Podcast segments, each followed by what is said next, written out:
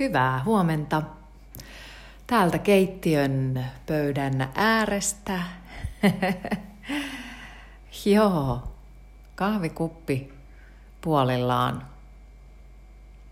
Ja hymyssä suin taas uuteen päivään. Mä oon tässä vähän ehtinyt jo aamuporeilla mun ystävän kanssa jo. Mä heräsin nimittäin 5.47. Yleensä mun kello soittaa kello 6.15. Mutta tänään mä heräsin taas ihan itsekseen kello 5.47. Mä taisin tuossa eilen sanoa, että mä luulen, että tämä kesäaika on vähän semmoinen, että mä heräilen siihen, siihen valoisuuteen. Tai mulla on kyllä semmoiset verhot, jotka pimentää, mutta, mutta tota, mä luulen, että ne ei ihan, ihan kyllä riitä.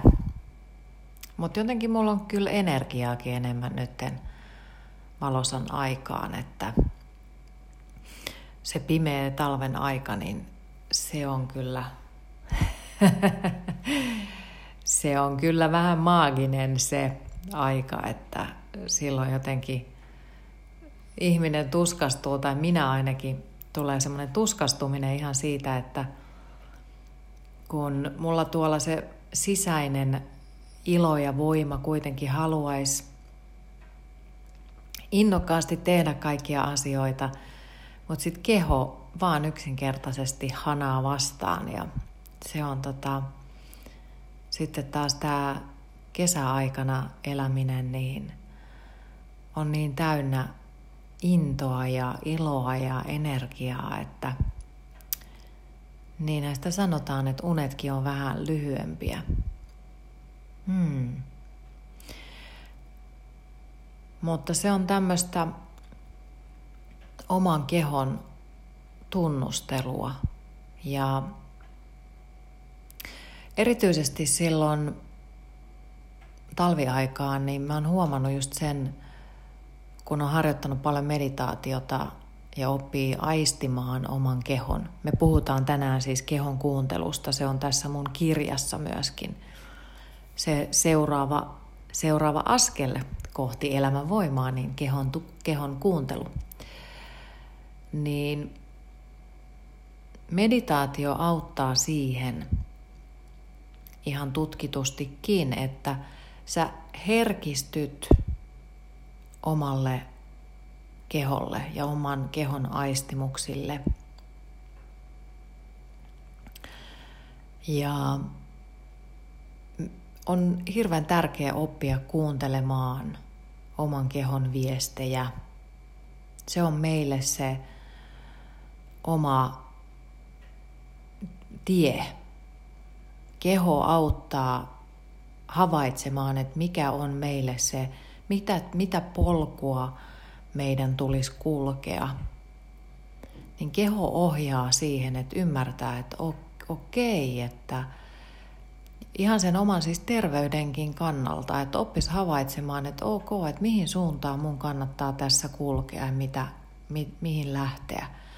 Ainahan siinä ei ole parhaimmillaan, en minäkään siinä ole parhaimmillani, mutta sitä voi opetella jatkuvasti, jotta oppis tekemään enemmän semmoisia ratkaisuja, jotka on itselle terveyden kannalta parempia. Ja kyllähän meillä on, mä siitä intuitiosta jonkin verran juttelin, mutta sitä taisi tulla vaan niin kuin yhden jakson verran, mutta se intuitiivinen tieto on, on myös tosi tärkeää. Mutta sitten meillä on, toki meidän taustalla on kaikenlaista, me ollaan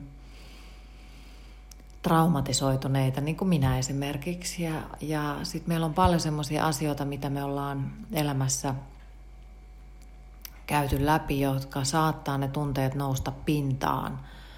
Ja näiden tunteiden kautta sitten me, meidän keho varoittaa tietyistä asioista. Ja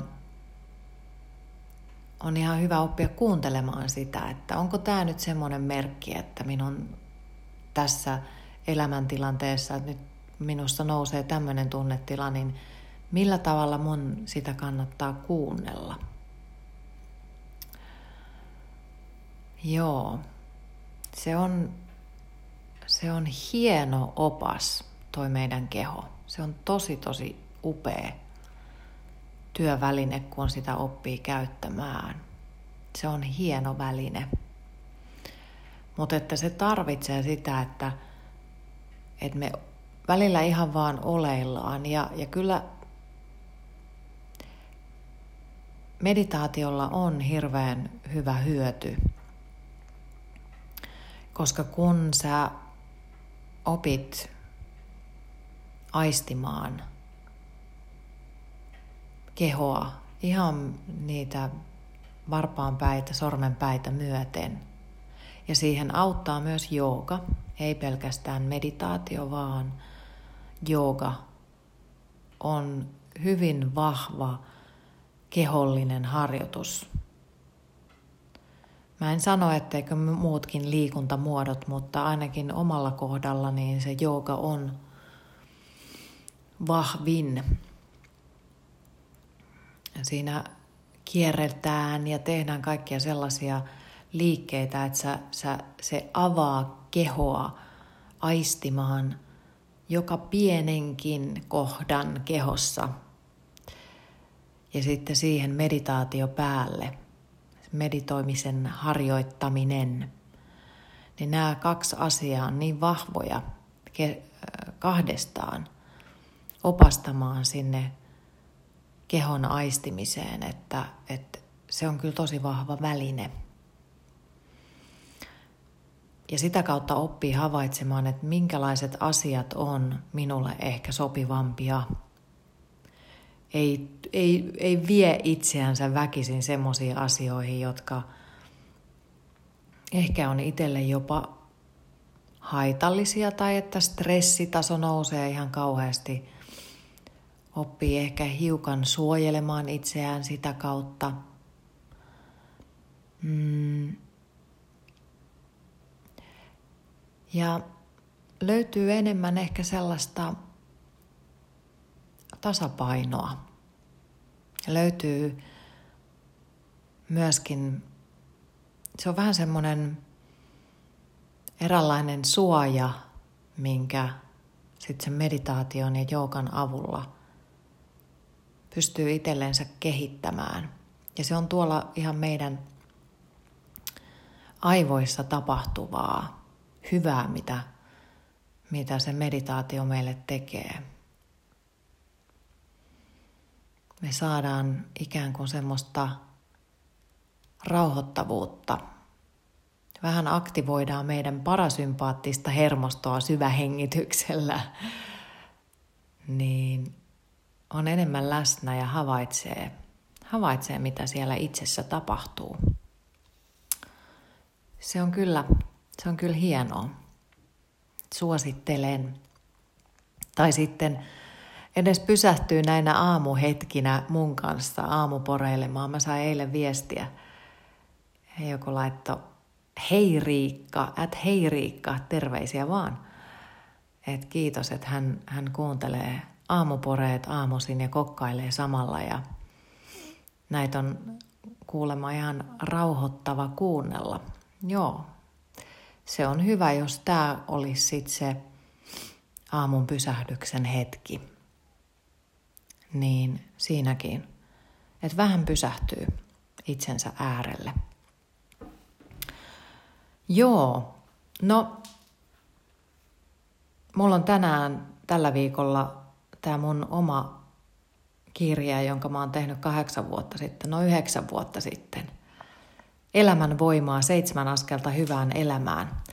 Niin täällä on siis paljon, paljon erilaisia harjoituksia. Tämä on enemmän semmoinen niin kuin harjoituskirja, täynnä harjoituksia sitten tekstiä, käytännön tekstiä sitten siinä välissä. Niin täällä on yksi harjoitus, tämmöinen, että Ähm, minkälaisia asioita sinun tulisi muuttaa elämässäsi, jotta voisit tuntea itsesi kevyeksi? Tee niistä lista. Pohdi, miten voit muuttaa ne asiat vähemmän haitallisiksi.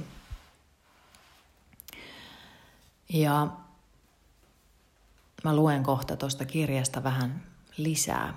Mutta että jos sulla on sellaisia asioita elämässä, jotka sä ihan selkeästi huomaat, että nämä on nyt, nämä asiat aiheuttaa minussa erilaisia ärtymystä ja stressiä ja huolta ja ahdistusta jatkuvasti, niin onko jotain, mitä voisit tehdä? Tee niistä ensinnäkin listaan ne kaikki asiat. Ja sehän tarkoittaa sitä, että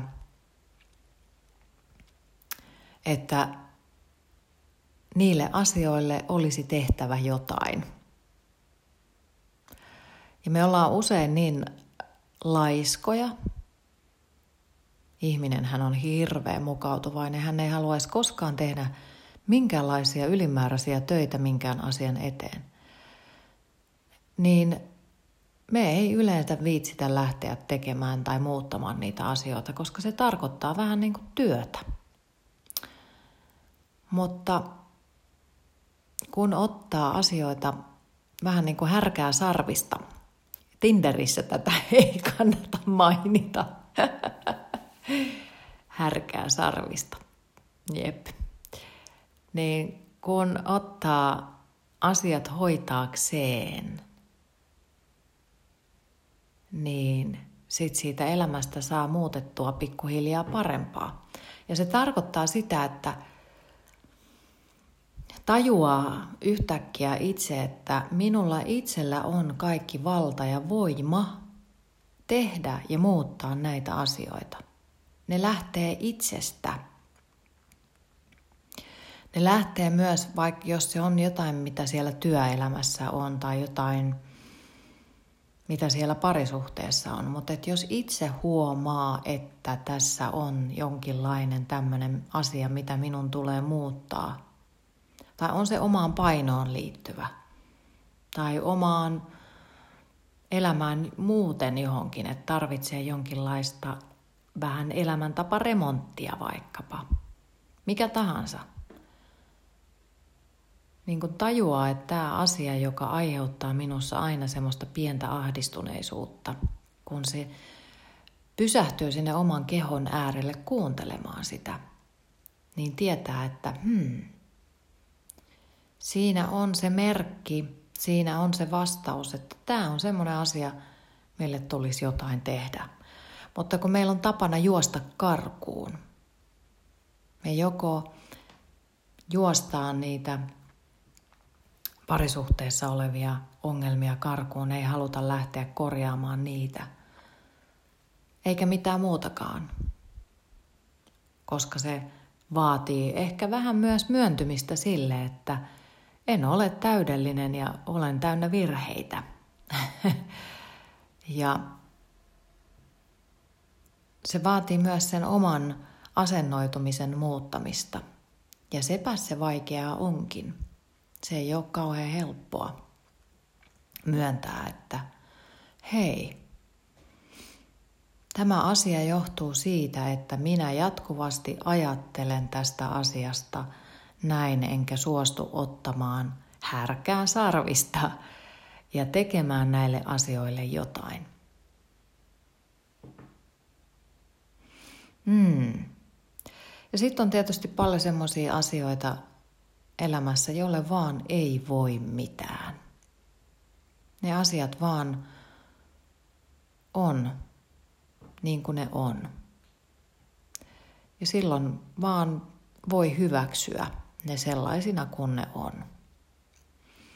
On niin kuin turha purnata joitain asioita vastaan, jolle ei vaan yksinkertaisesti voi mitään.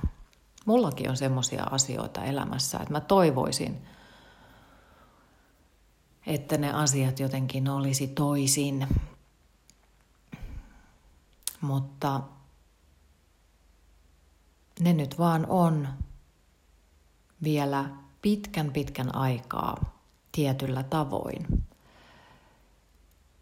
Ja mä en voi sille asialle mitään. Ja mä hyväksyn sen, että näin se on ja opettelen sitten elämään sen asian kanssa ja tuun, tuun sen asian kanssa sinuiksi. Ja löydän siihen jonkinlaisen toimivan ratkaisun itselleni. Ja näin tulen sen asian kanssa toimeen. Sehän on niin kuin periaatteessa vähän niin kuin loogistakin, että näinhän meidän tulee, tulee elää. Mutta että se, joskus se meidän oma henkinen vastarinta asioihin on hirveän voimakas. Ja sitten kun me aiheutetaan itse itsellemme semmoista vastarintaa, niin me aiheutetaan sitä stressiä.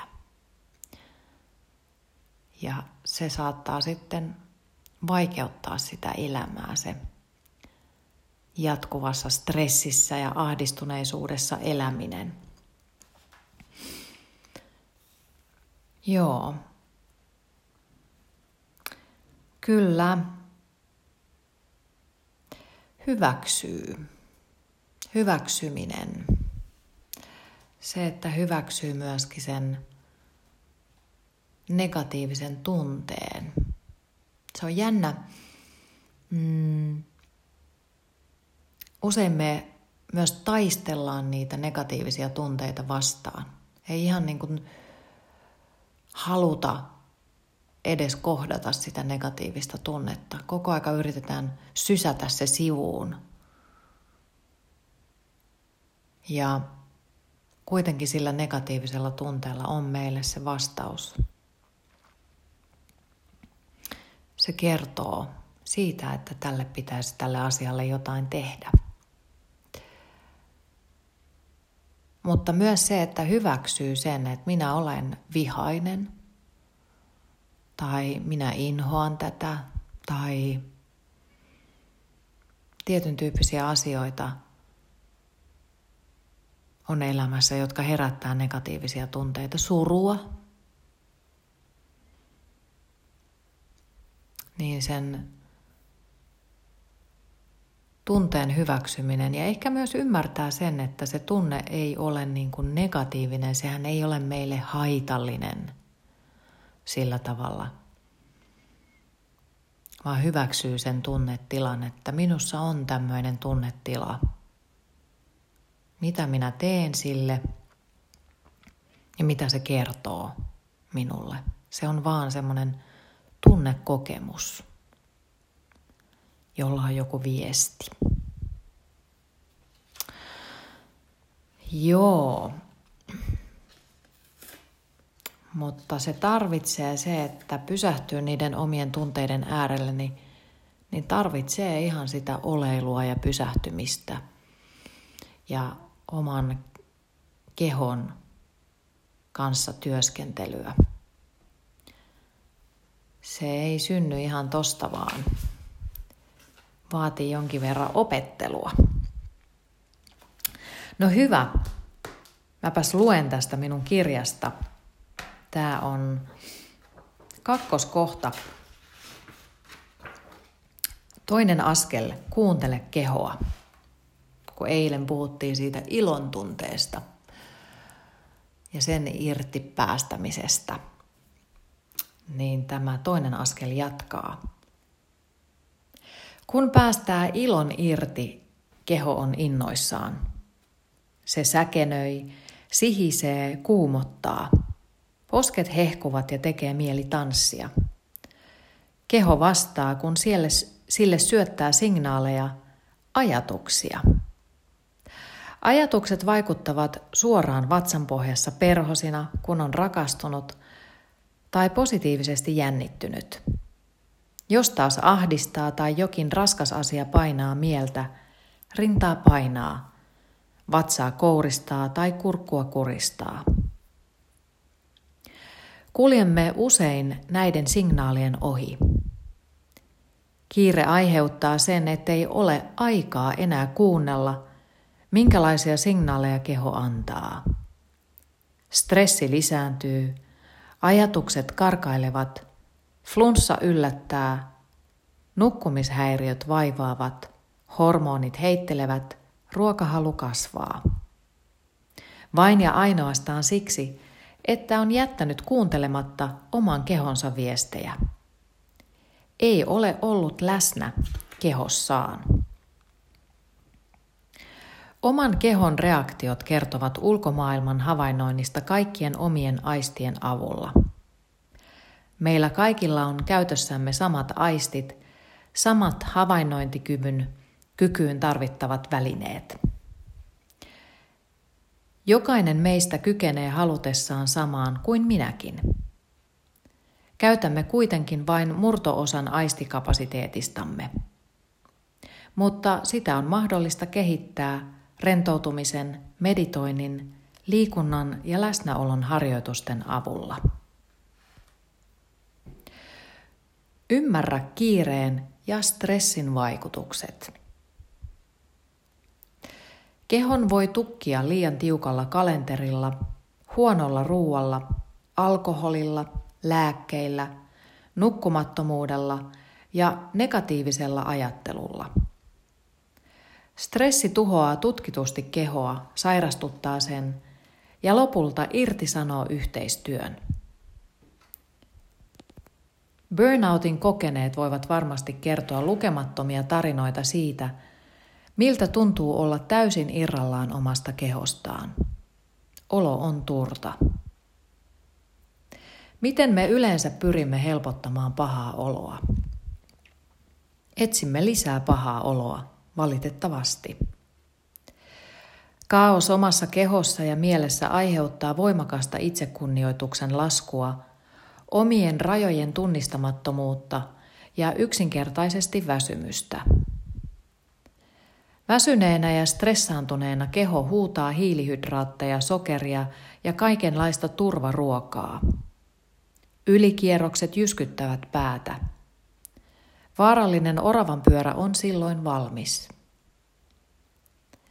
Kun tekee asioita itseään vastaan, mieli ja keho väsyvät pikkuhiljaa. Oireet alkavat ensin hyvin pieninä, mutta jos asialle ei tee mitään, ne kasvavat häiritseviksi. Negatiivisuus leviää kaikkialle ympäristöön. Lopulta oireet kasvavat niin suuriksi, ettei enää jaksa nousta sängystä ja lakkaa välittämästä itsestään, elämästään ja ympäristöstään.